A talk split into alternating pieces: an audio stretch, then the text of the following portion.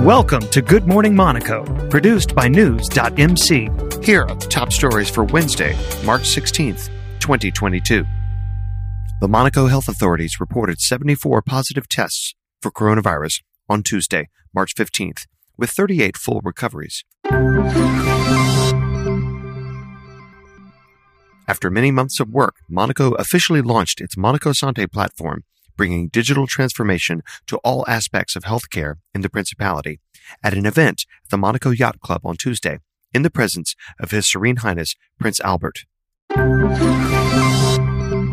Monaco USA was able to hold its first mixer of the year on Tuesday, March 15th, and needless to say, it was a great success. Eurozone banks have only limited direct exposure to the Russian economy, the European Central Bank's top supervisor, Andrea Enria, said on Tuesday, adding that no blanket ban on dividends was on the cards.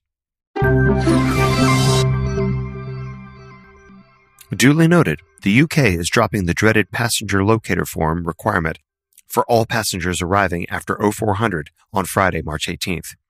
Other rules concerning vaccination are also being dropped. Good Morning Monaco and News.mc are the only English-language daily news outlet registered in Monaco. Copyright belongs to News SARL. Get the latest top stories from and about the Principality of Monaco every morning, Monday through Friday. Subscribe to our free newsletter at news.mc/newsletter.